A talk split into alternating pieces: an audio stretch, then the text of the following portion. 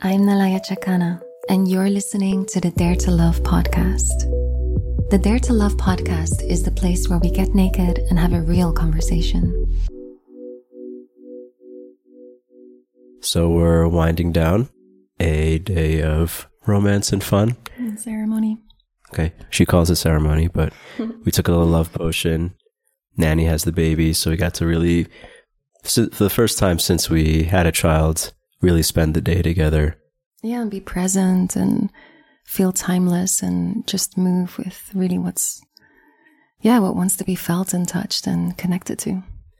Yeah. And we listened to some good music and we spent some time listening to a Fleetwood Mac album, which brought back nostalgia mer- berries for me. Not that I was alive when it came out, but I had the vinyl Rumours and we were th- noticing how, or I was noticing that on this album of maybe 10 songs, only four did I actually really want to listen to, but I remember having to suffer through these songs that are kind of put in between the good ones. And this is how people used to listen to music back in the day. Even with CDs, you had to listen to the whole album and an album was crafted with ups and downs and then almost suffering through the not so good songs is what made the good songs so exciting. Yeah. And like when we were talking about this and dancing and reminiscing and singing, you know, I guess I connected to the time where I was still buying albums. Um, I still have this folder on the attic of, of my parents. So the way I saw it is like, yeah, musicians were tapped into the storytelling element that is part of life, as well as the understanding that life comes in cycles. So this morning I woke up with a, with a thought or like a feeling, like just feeling how my love for Kehlani is increasing and how it's just going to continue to increase and grow and how our lives are going to be more entwined and, you know, adapted to each other up until a point where it's almost like, I don't know how big my heart can get, but I will love her more than, I mean, I already love her more than life, but you know, as she grows, I'll probably appreciate her more and, and respect her more. And then she'll fall into adolescence and she'll need to break free from that. She'll need to find her own way. She'll need to get lost and be confused. And um, that in itself is going to trigger processes in us as parents, as who we are as individuals. And our purposes are going to re- be redirected, no? Kind of similar to the way that we're stepping into parenthood right now. I feel like after a year, certain things have really clicked for me into place of this new woman I am becoming or still discovering, I would say, because layers of my previous identity had to fall away. Anyway, long story short, I was just reflecting of like, wow, the incredibleness of life, like the, the cycles that we go through, you know, because Kehlani is going to be the one to make us grandparents. And when we are in that position, we will reflect and probably integrate aspects of what we are going through now and are able to support her in, in that transition that she will be in when she matures. And so after breaking free from us in her adolescence, naturally she will navigate back to us. And there's this like beautiful weaving that requires a tremendous amount of trust, a tremendous amount of space and freedom. And also the understanding that life is a cycle, kind of like listening to a vinyl record where, yeah, we have to go through all of these uncomfortable layers to end up in a place where we look back on the storytelling of that album, of all these songs that together form the album to make sense of it. And midway, some of it doesn't make sense. Midway, some of it we want to skip over, but we cannot. And nowadays, I feel like, you know, just looking at the reflection of what's happening in the musical world or realm or the ability to choose what we want to listen to and skip over what we don't want to. And, you know, the inability to be uh, relaxed within this comfort um, is very. Yeah, it makes me think of like uh, I saw this stat of arranged marriages do so much better than non-arranged marriages because mm. there's something like when they're the marriage is arranged, they're like, okay, this is the person I'm with, and you figure you have to figure out how to love them and like and like get along. Like you don't have choice. Whereas with a um, a marriage by choice, you could always think, well, I could get divorced and get someone better if this is inconvenient. And it's like, yeah, with vinyl records or like pre Spotify music, even, it's like you couldn't really hit next easily, or I should say pre digital music. So you kind of just like, okay, this is the song that's on. I'm going to enjoy it. And I think of like, um, I'm reading some ancient books like by samurai and you can see like they're writing in a way that only makes sense if your reader is only coming across one book a, a year, right? That you could, you kind of go off. It's kind of like a long form podcast where like you have their attention, you know, their phone is in their pocket, their earbuds are in, so they're not going to hit next. You can kind of get away with telling right. tangents and stories and random things. Whereas with other kinds of media, you can't. If you're going to, if you could hit next on the song, every second needs to matter. Yeah. If you could hit next on the video, you can't have fillers. Hmm.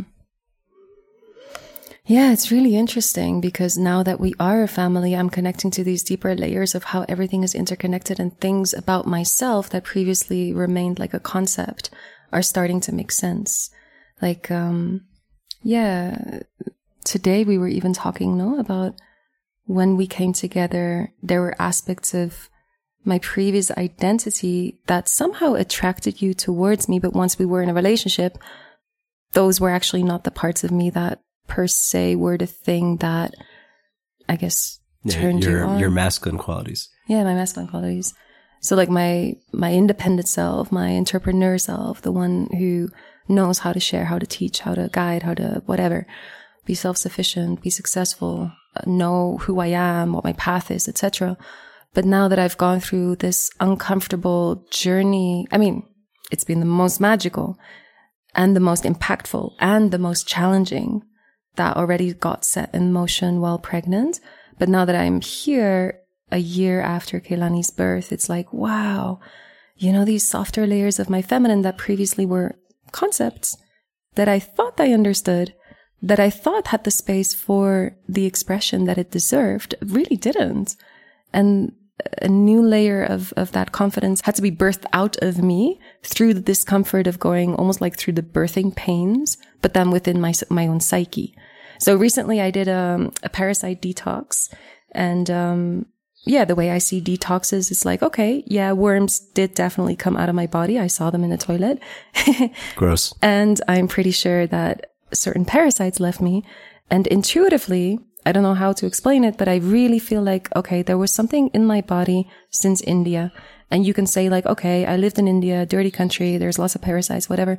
But I don't believe that we pick up just anything randomly, you know, like any ailment is, is always a significance. And it has taken me until now to be able to release it from my body because it's not the first time I've done detoxes.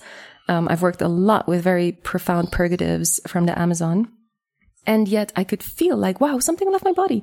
And when I related it to this difficult year, like I had emotional expressions this year that felt like some deep layered, I don't know what had to come out of me and the like almost like the frustration that was this boundary between me and my true femininity. Like I don't even like. Yeah, we were joking that uh, you finally pooped out your masculine my, side. My boy dragon. boy, yeah, the boy dragon. That's what we've been calling it. That's what I called it the first time she had kind of an masculine. It felt like uh, walls going up for some something. So I, I named it boy dragon. He even, it, he even bought me a boy dragon. I bought her stuff. The first, I think maybe the first gift I got you was, was a stuffed animal. Birthday. Oh yeah, it was a stuffed animal of a dragon, and I thought it was very sweet. But of course, you got very angry. I was like, what? yeah, I was I was irritated. Yeah, but that that that that, that was that archetype. That anyway. Yeah, so I feel like you know, as a free, independent woman who's been able to travel the world and find herself and lose herself and I don't know, reconstruct herself only to basically fall in love with you to then need to break free from all of those structures that I build. Part of it is true because part of it is based on my life experience and the wisdom that I definitely embody. But when I look at certain ways or mannerisms or defensiveness that really was unnecessary at, in many occasions. I feel like whatever was planted in a moment of my journey in India, which was also a very intense couple of years, five years. Um, yeah, I could feel like, okay, something left my body. And if I had to make sense of it intuitively, because I asked myself that question multiple times, because I was literally in bed for a week. Like the, the detox went so deep that I had all the die off symptoms basically of like nausea and uh, chronic headache and inflamed sinuses and, you know, everything came with the story, but I had to navigate it by asking myself the question, like, what is this related to? And the one prominent thing was really that almost aggressive, defensive aspect of myself that has come out, unfortunately, under pressure, stress, fatigue, overwhelm, and all the changes we had to go through while moving from Thailand to Mexico and Yeah, integrating this new archetype of being a woman, uh, sorry, being a mother. Um, but it, yeah, go on. Because every time we've had a fight over something like this, what has felt true and maybe hurtful for me is like, why are you putting up walls when I'm here to support you? Is that is that kind of like underlying thing? And uh, I mean, it relates to the thing I really want to talk to you about, like this plight of women of like to be independent and, and you know think about this a lot given that we have a daughter for a woman to not be at the mercy or like ultra vulnerable, you know, taken care of, secure. She does need to develop a masculine side. She has to put a perimeter. She has to figure out how to be independent, you know, the feminist dogma. But that exact thing, those walls which keep you safe are really not conducive for a relationship, particularly when you're the feminine in a relationship, you know, and it's, uh, yeah. And I could see that in you. It's like you needed those things. Maybe you think they're, maybe they were unnecessary at sometimes, but I'm just imagining a young woman traveling in India of all places, but really anywhere on her own. Of course she needs to have defenses. Otherwise she'll get taken advantage of or something. But then that's kind of what needed to be dropped for us to connect more deeply. Yeah. And I do believe that in my case, I was so ready for you that life conspired for me to be in a certain surrounding. I mean, I left everything for you. So I, I dropped myself into this country, this culture. I didn't even know the language or how to navigate whatever, the tiniest little details of life. I had to lean on you. And then as I was preparing to teach my course, I got pregnant and had to drop everything. So it was like over and over again, life asking me to surrender, surrender, surrender to you, you taking care, you creating the foundation that I desired from a man, but with my own actions in the past have also prevented men from being able to provide when they probably wanted to do that. Yeah. Yeah, but when I think of India, what is really interesting, because it in a way taught me energetically to create a particular, what you would probably call perimeter. Um, like I, I could strongly feel it. Like the first time I, I, I landed in Delhi was 2010. I, it didn't really matter what I wore, whether it was respectful for the culture or not. There was something about my energetic presence that made everyone feel like they had the, the uh, ability to just barge in. I mean, I love India for everything it is. Um, people are there very unafraid to connect with you or stare at you forever if they think you're interesting. So if they want to connect with you, they will. If you don't want that, you have to train your energetic perimeter to be more strong. And I learned, I mean, I was there for five years. I learned to carry myself in a way like, respect me or piss off. That was kind of the energy, if I had to name it. That was my boy dragon. And I remember distinctly the moment I felt like, okay, something about, even though I loved India, I didn't see my future there. And it had a lot to do with that. Like, I felt very safe. I oft, I often encountered angels, what I call angels on my path, people who wanted to help even without me asking for help. So in a way, there was also that training of like how to receive the magic of India and to surrender to these very strong lessons that many people need to go through when they're there. But the moment I felt like I need grounding, I need a home, I want a base, I went to Peru. I allowed, well, mainly my involvement in the ayahuasca world was what guided me there. But in essence, when I got there, I mean, the Peruvian culture, especially in the Andes, is, is very beautiful and intimate in a different way. Like they also want to connect, but there's more respect of each other's energies. It's, it's a softer, um, culture. And Yeah, I saw how I had to soften my energetic presence because it was almost like this defense. And when I reflect that into our relationship, it's almost like, yeah, those were the final edges of that harshness. Yeah, because actually, to what you said before, uh, that air that you had of like respect me or piss off, I did respect that. And actually, would you know, that's like you know, we we connected on Instagram a long time ago, at a time where I was being very like flirty with everyone, and I, I, I never said anything provocative. It's like I respected you too much, and I liked that about you. But in relationship, I wanted those walls to come down. Yeah. And I wanted them to come down. And it, yeah, like I said, extreme circumstance of our surroundings and pregnancy itself. Um, I, I needed that. I needed the, like, had we not, had I not needed to leave everything behind during the pandemic and go to the country where you were living, um, it would have probably taken us longer. So anyway, we were talking before we started recording about Kehlani and, you know, imagining her life journey as, as a woman who we want her to feel free and empowered. And I want her to explore her sensuality and sexuality.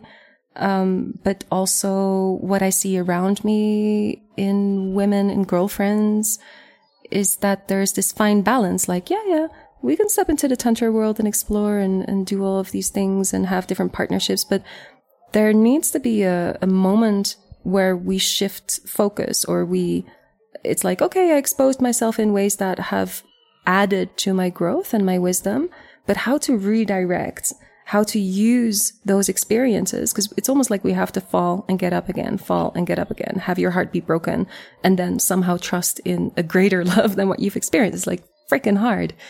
Um, especially as a woman, because our bodies are designed in a way that, you know, reflects who we are in our tantric nature, the way that I see it. It's like, yeah, we receive. And so our power is in receptivity. But to break down those walls, feel secure and trust that the next man you'll attract could actually be the father of it is like, wow, it's a lot. So anyway, weave into this uh, regarding Kehlani and, and what you were saying about how you feel what's currently happening in the world is. Yeah, it's just, um, you know, now it's so, I mean, it's so cliche for every generation to be like, oh, the kids these days, you know? I know I realize how silly it is to just play into that, which is maybe what every parent has ever said. But, you know, I look at today, you know, even, it's not even the next generation, it's our generation.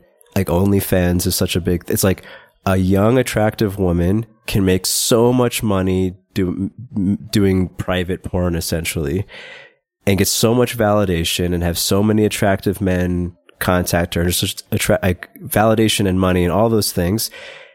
And that kind of thing, of course, is what guides our behavior when we get feedback from the outside world. Okay, this is what people like. Let me do more of it.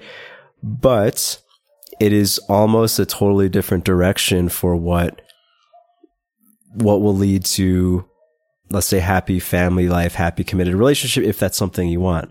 You know, I was saying like, uh, the type of woman who does that will get a lot of attention from men and men will want to sleep with her, but no, no man with options will want to commit to her. And I think it's a trap. It's like the other side of like what I've thought about more in terms of the male experience. The, you know, the, the generation of boys raised to be so, so heavily rewarded for being docile and then later on find out that's not actually what women like, mm. right? So they've been kind of, they've been trained in the opposite of what they thought would get them the results they want. And I feel like there's a different version of this for women right now at a slightly, you know, slightly older, but you know, young women can get so much of everything that people find useful in society, money, attention, all of that. But it's not what's going to lead to relationship fulfillment. It's the opposite, actually. Mm-hmm. Yeah, because my Instagram wall has basically turned to soft porn because I am connected and tapped into the.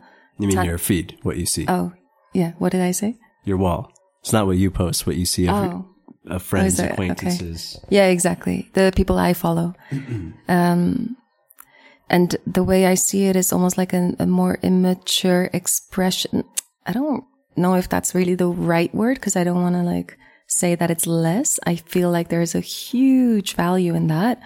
Um, like the phase of, of experimenting with like the power of seduction, the power of magnetism, the power of femininity, sexuality, sensuality.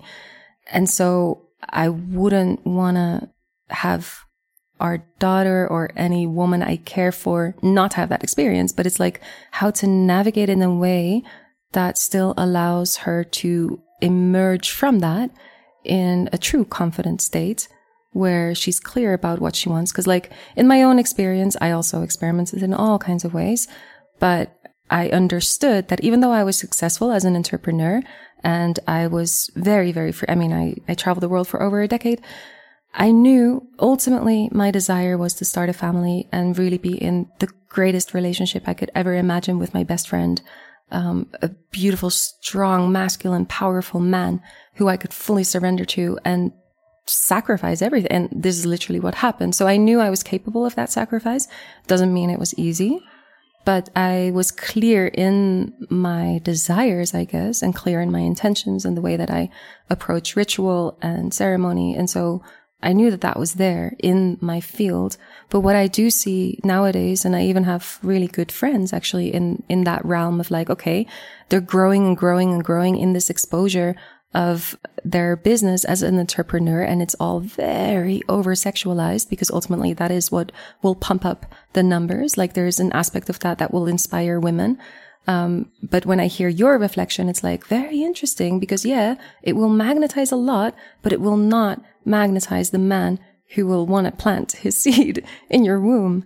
And, and that to me is so fascinating because up until the point where you actually said that to me, I, I'd never really seen that. And I think that this is a blind spot that is present in a lot of women that is part of this shell that I talked about for myself within me needing to create that perimeter because who else was going to do it while I was traveling the world and finding pieces of myself.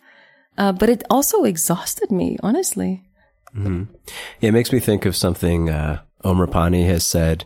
I think he ranted this on a Facebook post, like to his mm-hmm. to women, something like, "Women can sleep with as many guys as you want, but if you close your heart when you have sex, you're gonna hurt. Like something, something's. It's really damaging to a woman to close her heart. And the thing is, most women, a normal woman, can't have a million casual relationships with an open heart because it would hurt too much. So mm-hmm. ultimately what happens is women who have like tons of, like tons of promiscuous experiences, her heart has to close just so she's not heartbroken all the time.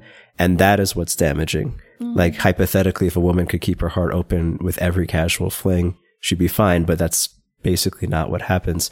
And it makes me think of like, I've had, a, you know, a lot of my, my female friends in the tantra world or in that kind of world where I know a lot of women who've done some version of sex work, anything from stripping to like full on escorting.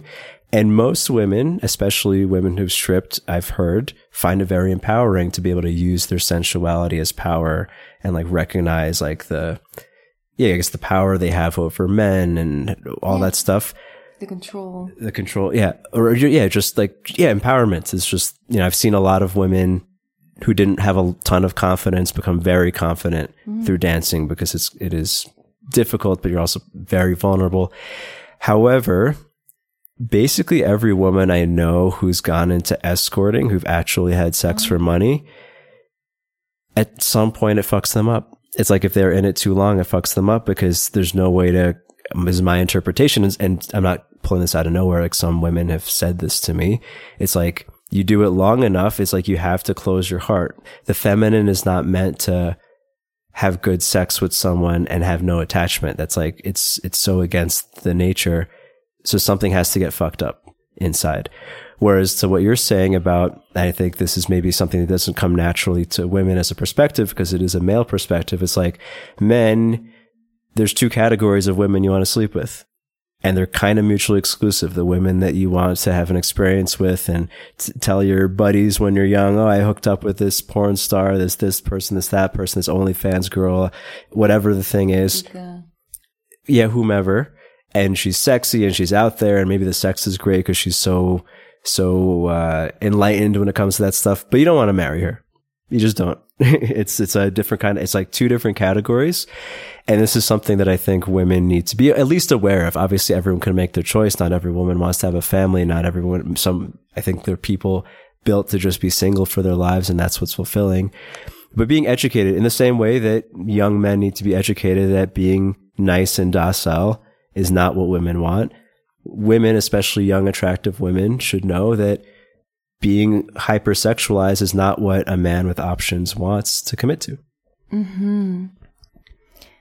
Yeah, and I don't know if I mentioned this in the beginning of this recording or, or if it was something that we talked about before we started recording, but I connected to your power, like your physical strength as a man very early on in our relationship. And I probably have been with very strong men who could have killed me or like who have the ability to kill me. Let's put it like that. But I, it never clicked until I was with you. And I think it clicked because a part of me was feeling so safe with you that I could actually surrender to the immense power you have over me. And, um, it really touches a, a very juicy place within my being. I mean, whether it's expressed within our sexuality or just our relational dynamic, I want you to make decisions. Um, but yeah, like the understanding, like, okay, you're a martial artist. You're very strong. You focus, like, you know, like you could, you could kill me. and there's a part of my primal self as a woman who wants that.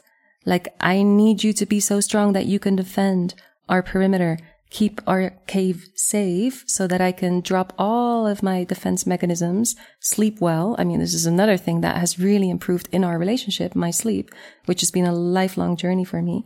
Um, to basically feel safe to leave my body while I sleep kind of thing. Um, and now we've really reached a certain breakthrough. And I, I feel like it, it really comes from this, um, ac- acceptance and diving into this primal desire of like, yeah, I want to be with a really strong man. And this is reflected. I mean, I think this is why martial art is so amazing as a, um, discipline for men because it allows you to really fight. And I think it's the nature for a man to want to express themselves in certain ways where physical fight uh, comes out in a in a contained, um, organized way that helps you. I don't know. Deep, I mean, you can express this better. Probably reflect for us, maybe. Well, actually, I, I had another thought related. I've been thinking about this on. So, a huge part of our relationship that I think is great and is kind of like a backbone glue is that I tease you a lot. Like we laugh a lot. Mm. And like my, we even joke about how corny some of my jokes have gotten. Like I never thought I would be a dad joker. But even, even before we had, we even got pregnant, I was already making kind of corny jokes with you because there's like some way that like, I've been, tr- me. Yeah. I've been trying to analyze it to myself. Like what brings it out? Like part of it is like, I know you're going to laugh. I laugh a lot. Yeah, and I know you're gonna laugh when I tease you. Like I know you're gonna laugh, even like not this is not often, but if there's something I'm bothered by, something you're doing, and I make fun of you for it, it makes me feel good about it, and you laugh about it, so we connect about it. Yeah, because I just want to relax, and you help me relax. Yeah, and you give me a lot of ammunition of stuff to tease you on, like misspeaking. You've, you've also made my humor better. yeah. Well, anyway, anyway, so I was, I've been thinking about like, what is like, what is it? Why are dad jokes a thing? And I'm not sure this theory is not fully formed, but I think it's, it's something about like benevolent dominance or control. It's like, like I know when I'm making a super corny joke, how corny it is. And that's kind of the point because I know you're going to laugh anyway. And there's something like, oh, I have this effect on you. Whereas if you really weren't in my perimeter, like let's say you lost attraction for me, you lost respect for me, you wouldn't laugh at anything. It's almost like my joke has to be bad to see if you'll laugh at my bad joke genuinely. To understand how our emotional spiritual connection is still doing. Yeah, it's almost like I think I think a dad joke is almost like a, a test. Like, okay, I can make the worst joke and she laughs. That means she still respects me. Mm-hmm. And that the heart and the vagina are open. Yeah, because okay, so recently I was chatting with my girlfriend. I was sending her an audio and she asked about her intimacy life because, I mean, this is interesting to know, right? Like someone who's had a baby, um, baby requires a lot of attention. How do you keep, um, the intimate life juicy? So the two things I talked about were, uh, tango and shibari or BDSM. And these are the two things that for me kind of fall in the same category because it's through almost like play in a playful way, we get to express our polarizing energies. And I love being pushed into my feminine by you. And the softer I become, the stronger you become and the more attractive you are. And uh, for sure, you know, there's friction and there's moments that are more challenging to really find that balance, but we always come back to it. And I do believe that tango has helped us in the past. I mean, we haven't given it enough attention. Or we, we haven't tangoed. We've tangoed once in the last year, I think. Yeah, that's true. Anyway, but I love it. I mean, if we ever get a, a, a, like an opportunity to go to Argentina and properly learn, I would take it hundred percent. Because even when I just came to Thailand, we were dancing every night, um, just based on YouTube videos and whatnot. And it's like, wow, the fine balance of what it requires for me to lean into you, but not lean too much so that we fall over, uh, but not hold back so that I'm still leading, but surrender to your guide. It's like, wow, the, the, the, the subtleness and the intricacy of, of those teachings are, are beautiful and playful. And Shibari is the same. I mean, we played a little bit with ropes today and it's like, wow. Like that's what I want. And I think that that is, you know, whether that sexual desire is there from a woman, we want a man to take charge. We want a man to take decisions. And very often women through having needed to be self-reliant, have all the answers, make all the decisions in their own lives, that leaks into their relationship. And honestly, I feel like, yeah, every struggle in a heterosexual relationship between a man and a woman, where the man desires to be masculine and the woman desires to be feminine, because that's not always the case, right? Nothing against other desires, but if that desire is there, I would say every issue that arises in a relationship is because the man doesn't get the space to be masculine and the woman doesn't feel safe enough to be in her feminine. And, uh, yeah, so I, I want you to somehow, I don't know, share an experience, say something from the masculine perspective regarding this aggression that I kind of tapped into. Like, okay, you're strong enough to kill me. Therefore, you're strong enough to protect me. Um, these darker desires from the woman. But like, what can you say from your male perspective in how this aspect of the man is sabotaged or held back or where you have stumbled over?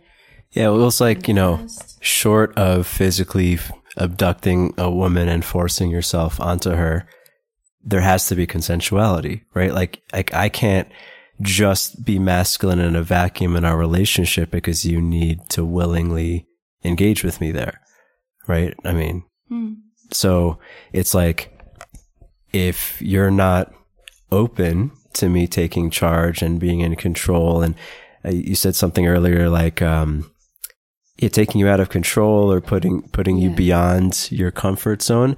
If you're not okay with that, then I'm not really getting to you know. You, then your your walls are up, literally. Like you're still trying to control, and then I don't get to fully be me which you know it can bring up different things and my personal potential insecurities of not being trusted or not being competent enough or whatever. But i think that's the that's the ultimate thing. Like you were saying the the tension between a uh, man and a woman in relationship it does kind of come down to both people's masculine side like who is in charge right? You'll never see a relationship where both people are trying to surrender harder you know? That's so interesting.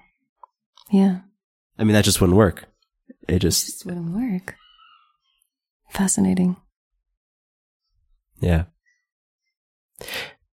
Yeah. I mean, I've seen very feminine couples and I've sometimes imagined what it would be like to be them. Like, uh, like where they're both really feminine? Yeah. It's very hard for me to imagine. Especially as a woman, I think there would be layers of my own femininity that I simply wouldn't allow myself to go into, especially with a baby. It's like I just, I wouldn't be capable of. Like I need to know that certain things are taken care of when I check out. And I do, like, that's what I've seen through pregnancy. But even recently, you know, I got the opportunity with this detox. I was pushed in bed, um, for a week. It's like I could enter that same space as being pregnant where I didn't have to think about time. Everything was taken care of and the dreams I had and the visions and the insights everything was so abstract and so like altered state of consciousness. And I do believe that that is the deeper layer of femininity. That is the power of a woman. And in my own pregnancy, I chose to stop working and I wish that for every woman because it, I believe it's the only way we get to experience it in its full glory. I don't think there's any other state like pregnancy. I mean, I don't know. I'll have to see for the future, but to me, that was like an initiation process to, to access something that for me is impossible without a man. And I think that that's why we long for this. And like you say, two people long to surrender more and more and more, it just wouldn't work because then you don't have that fence that actually provides for the spaciousness to feel free, to let go. Like someone has to. Someone has to know what time it is. Yeah. Exactly. Yeah. So, what do you think about this uh, imagining into 15 years into the future, 20 years? Who knows what the world and technology will be like when uh, our daughter is of age and think being an adult to explore or develop? Like, what do you, I guess, as a woman who's had her experience, what, what, what would you, I guess, want her to know or consider? Yeah, I was a very extreme teenager. Even when I was a teenager, I thought I was going to become like a high school teacher because I felt like no adult understood the complexities of the things that we need to go through. And I felt stopped by every single adult I came across. And maybe that was my journey. I had to break all the rules that were put on me. So first of all, I hope that I'm in a position where I can trust her or have at least already established a relationship with her where she can come to me if she wants to share something, as opposed to what happened to me where my first sexual experience turned into a shouting fight with my mother, which then obviously prevented me from wanting to share anything with her. Um, and I think it's going to be a very scary uh, phase because it will have me need to disconnect from her in a certain way and trust her in a way that I was never trusted as a teenager. So I think there's a deep, deep confrontation that is going to happen as a parent. But I will do my best to, to use the wisdom that I had of being such an explorative, wild teenager that was breaking down any boundary that was put on my path um, so that however Keilani wants to navigate it, she can do it and always come back to safety with us. Yeah, I really feel more and more that kids grow up way too late and like the exploring, whether it's sexually or career wise or purpose wise, that most nowadays go through in their 20s. We're really meant to do that as teenagers, like where we're almost adults, but not totally. Well, if you look at the shamanic uh, perspective of this, this is how vision quests were initiated and things like the moon dance and the sun dance. Like women started dancing the moon dance the moment they got their first cycle, which is usually around 13. And because boys, I mean, maybe the first wet dream is an indication of something is shifting, but 13 was the age that a boy would do a four day vision quest up on the mountain to almost like challenge himself and his own power and his own connection to the universe to be guided in a particular way and encounter deeper layers of his psyche.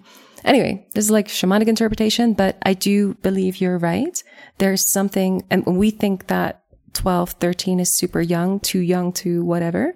But if I look at myself, I was looking for that freedom to express and expose, and I dated the bad boys and I did graffiti and I broke into I don't know what and I did all of these naughty things because some part of me wanted to explore and sexuality was woven into that. And, you know, we've had conversations about that, that I think it's easier for girls to step into that, but really without a foundation, without a safety net. Like I had to kind of do it in the dark. Yeah. Well, that's a whole other thing. Like men have to earn their sexuality. Mm. But, um, yeah, but you were even expressing that you had very, very, very, very, very young, like three, four years of age, uh, sexual tendencies, which I think is probably present in every single boy and girl to some extent, right? Because we are sexual beings. And when that gets cut off or protected in a way that doesn't actually allow a natural exploration of it, I'm not saying that kids that young need to be naked, but at least they sh- yeah, I don't know how to navigate. I mean, we will learn as Keilani grows and our next baby will come. We will learn because right now all of that is just conceptual. But I do wonder, because for both of us, no, like we broke into the realm of sexuality because in certain ways it was suppressed. And I think that is interesting to see that right now it seems like the world has lost its connection to cycles. What we were talking about music right in the beginning of this podcast. It's like, yeah, you had to move through the album, through all the variety of songs so that you could enjoy the suffering of a song and the ecstasy of another song and the upbeat or the tears that it would provoke or whatever. It was a journey, like a book from beginning to end. And now we skip to the ecstasy. We often forget that confusion is part of the initiation processes in life, like adolescence, becoming parents. I mean, there's a lot of focus on motherhood, but not so much on fatherhood, which bothers me a lot because it's like, wow, you know, it's as profound for a man. And yeah, anyway, can you say something? yeah. Uh, the, yeah, well, I mean, I think teenage rebellion is just a sign that we're not really meant to be constricted in those years. I think it's a time to, to explore and, uh, look for things. Yeah, because I went to India the moment, I mean, I didn't even want to finish my university, but I did. just so that my parents would somehow believe I would end up okay. but had I been able to make that decision, I would have probably quit uni and left nine, at 19 of years of age, probably to India. I was 21. I was almost 22 when I went to India. Yeah, the exploring I did in my early and mid 20s, I had the urge to do in my teens. I just didn't have the opportunity. Yeah. And and had I, I mean, obviously this is looking back, and who knows how things would have played out. But if I had that opportunity, and obviously wouldn't even work in society, you can't be 16 and going to orgasmic meditation or tantric events. But if I was able to experience that younger, I think it just would have shortened a lot of the questions. And I do think going to coming back to specifically for women, because I think in many ways it's more difficult, certain walls wouldn't have to have gone up. Exactly. Yeah, because in real life, you can't hit skip. That's, you know, this perspective that you brought up this morning, this idea that there are songs that are, there mo- there's phases in life that are unpleasant, whether it's the baby crying or maybe one day we have contention with our kids or even fighting with like, all of these moments that are unpleasant. A journey of uh, depression or shattering of identity, like what we've been going through. Yeah, all of this is what gives meaning. I mean, it's such a cliche idea, but it's so true. It's like it is what gives meaning to the fun songs. Mm. You know, it is what makes it mean something as opposed to just hitting like just hitting the highlights over and over again they don't really have context. They don't really have meaning. It's like, okay, you could, you could play your favorite song. You play the, the chorus of the song on loop, but then what, what does it mean? Mm. Right? You're just like smashing the dopamine button as opposed to having gone through a journey where now it brings tears to your eyes. Yeah. And you know, I've had various moments in our journey so far where I was very confronted by my heart opening so again, that sounds like something cliche, you know, like you have to keep falling in love over and over again, especially in a long term relationship. Um, or like with our own daughter, you know, it's like, oh my God, like the way I love is incredible and incredibly scary. And I do believe that, you know, there's these moments of resistance, not to keep freaking hitting my toe against the same rock, um, but to recognize the pattern when it's happening and to also make a decision like, okay, no need to play that game anymore. No need to play out that pattern anymore. No need to step into defense, even though it was um, something that served me in the past, but to just not drag it into our relationship anymore. And I had to go through certain experiences of discomfort, of shutting down when I really didn't want to, uh, to emerge from that, recognizing aspects of my feminine and how I love myself more. It's interesting because right after birth, I had a phase. I mean, I went through a little bit of postpartum depression, uh, which is, you know, a phase where there's really, really, really high highs and really, really, really low lows. And um, I didn't like parts of myself that I didn't, I couldn't even access before giving birth. But I literally did not like myself. And it forced me to let go of that. But there was an attachment to that is like weird. Anyway, I feel like I'm rambling into some kind of direction. Yeah, so don't skip the songs you don't like, is the point. Yeah, because where I am now, I get to value the struggle because of the reward I've received through life, through our love, through the confrontation of confronting love and the fragility, yet the power we get to experience when we really open up in that way. Yeah. And, and those are the cycles of life. Yeah, and the difficult moments make everything else worth it. Mm-hmm. Put that on a Hallmark card. Yeah. Goodbye. Hey, thanks for tuning in. I hope you enjoyed this episode. Now, before you go, I have a quick announcement to make. This year, I'll be teaching Dare to Love again. So if you are fed up dating the wrong guys and you want to attract your soulmate, go to nalayachakana.com and check out the Dare to Love course. This will be the only opportunity to work with me before our next pregnancy. So knock on my door if you have any questions. I'd love to hear from you.